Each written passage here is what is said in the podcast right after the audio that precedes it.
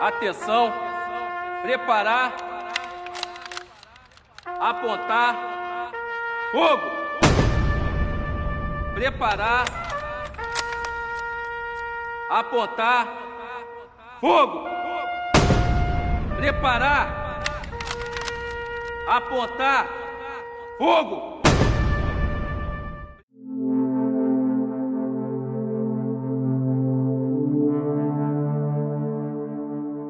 Estamos de volta com o terceiro capítulo do podcast: O confronto entre policiais e o suicídio.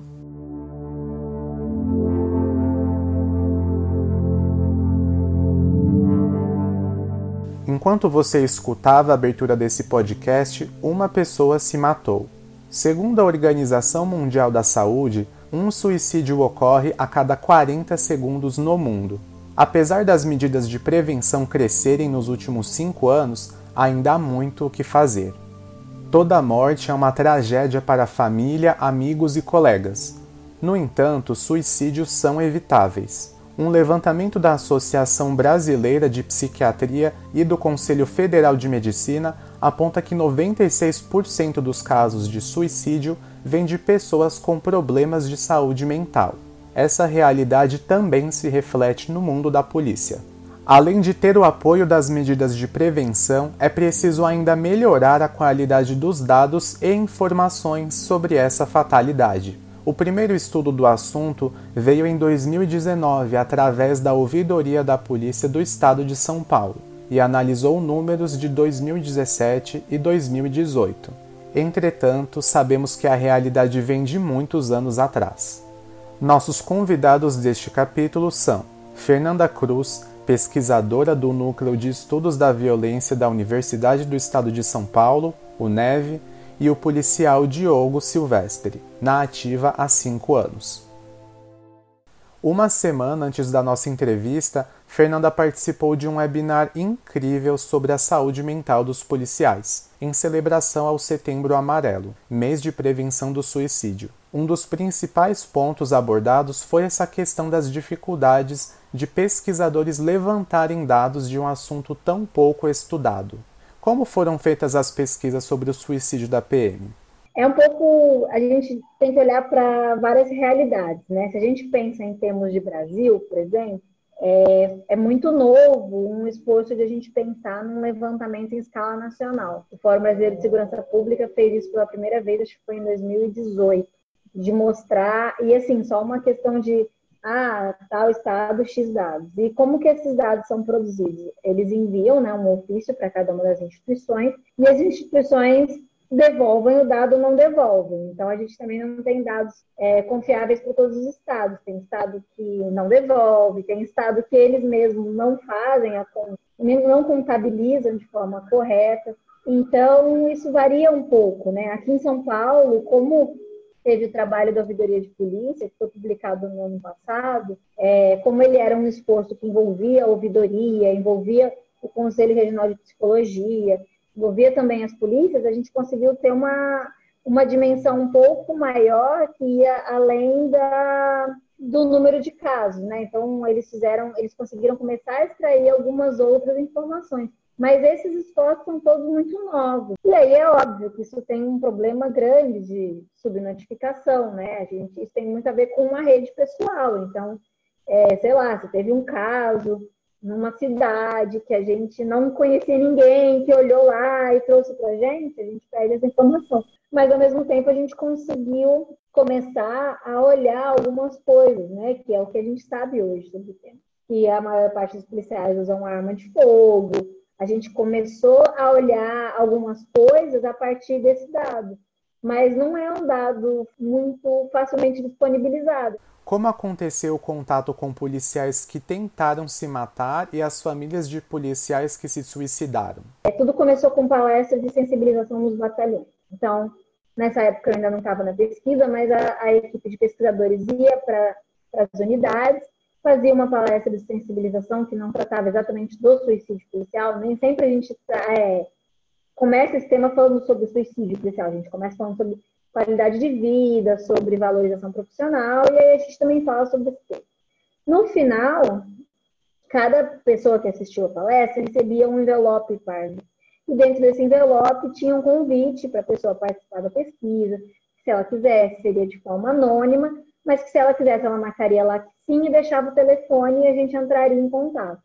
Até aí a gente não sabia se era uma pessoa que tinha tentado, se era uma pessoa que tinha pensado, ou se era o que a gente chamou de grupo controle, que eram as pessoas que não tinham pensado nem tentado. Com relação aos familiares, tiveram dois caminhos. Na Polícia Militar do Rio tinha um grupo de vítimas enlutadas, e aí eram, não eram só vítimas de, por suicídio, mas eram também vítimas por acidente, vítimas por homicídio. É, era um grupo de filhos e esposas, e, enfim, mães, pessoas que tinham perdido policiais. E aí foi interessante porque, de novo, eu não estava nessa parte, mas o que me contam é que foi uma demanda delas. Quando elas souberam que a pesquisa estava acontecendo, elas procuraram a pesquisadora responsável, que é a Deise Miranda, que até hoje trabalha com o tema, é, e falaram que elas gostariam de participar na pesquisa, e isso foi, enfim, muito interessante. O que, que tem o policial que não pensa e não tenta, que não que o outro grupo tem? E vice-versa. Por exemplo, nesse caso, a gente identificou que os policiais que, do grupo controle, né, que eram os policiais que não tinham pensado nem tentado, eles brincavam mais com os filhos, né? Se a gente olhasse no questionário lá quando eles responderam. Então, o que, que isso significa? Significa que eles tinham uma socialização melhor na família. Que a família poderia ser pensada como um, um fator de proteção. Nós aqui, como jornalista e pesquisadora, sabemos que esses estudos têm um grande impacto principalmente no quesito de prestação de serviços com a sociedade. Agora eu quero que você me diga a importância dessas pesquisas para a prevenção do suicídio na PM. A pesquisa pode ser uma aliada nessa perspectiva, tanto de pensar a estratégia de prevenção, mas também de pensar ela de forma que a gente fala em níveis, né? De pensar quem são as pessoas que uma, uma prevenção que a gente fala, uma prevenção primária, que seja aquela que é para todo mundo, para todos os policiais, o que eles precisam saber? Ah, eles precisam desmistificar algumas coisas, precisam saber que quem fala que vai se matar, se mata mesmo, isso não é um mito. Aí o próximo nível, que é o próximo nível? O próximo nível é, digamos, vamos pensar num semáforo, o próximo nível é o farol amarelo.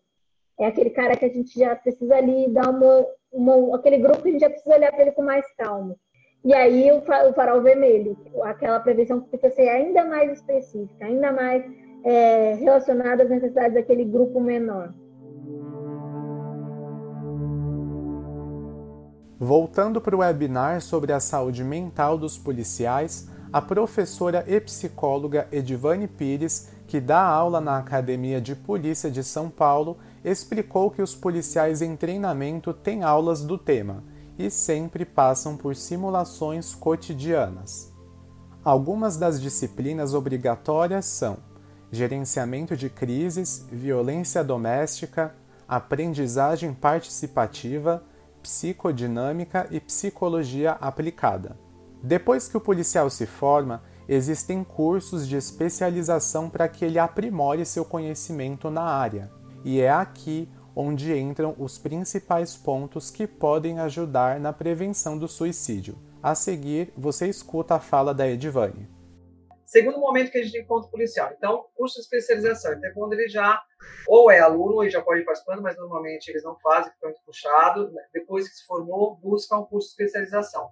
Sempre com enfoque na promoção da saúde mental. Sempre. Então, todos esses temas que eu coloquei aí, de cursos, né? Então, autoestima, controle das emoções. Imagina, para policial, né? Quantas e quantas vezes a gente encontra e, e recebe nos nossos consultórios, que eu vou falar mais para frente, é, policiais com autoestima super complicada. Isso pode é, torná-lo vulnerável a, ao estresse? Sim. Pode levar ao suicídio? Pode, pode. Né?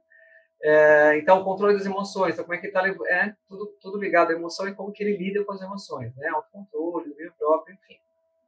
Curso de comunicação, imagina. Estratégias de relacionamento pessoal. Por quê?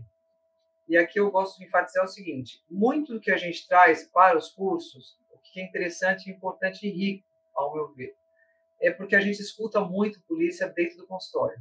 Né? Eu vou falar mais para frente a gente tem consultório lá e a gente recebe o policial. Então a gente recebe muita coisa.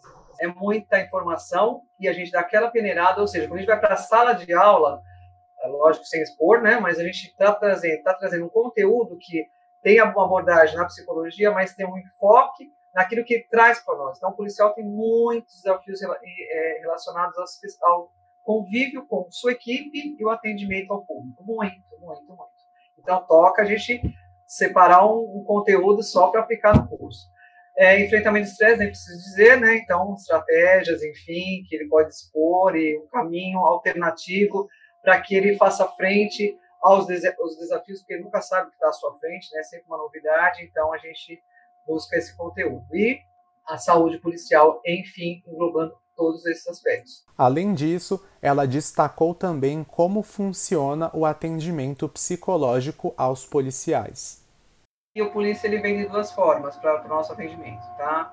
Através da, da portaria da Delegacia Geral de Polícia, é, onde o policial que passa por estresse, troca de tiro, ou está apresentando algum problema de ordem, é, ali da, da atuação mesmo com o policial, ele é encaminhado de ofício pelo seu superior.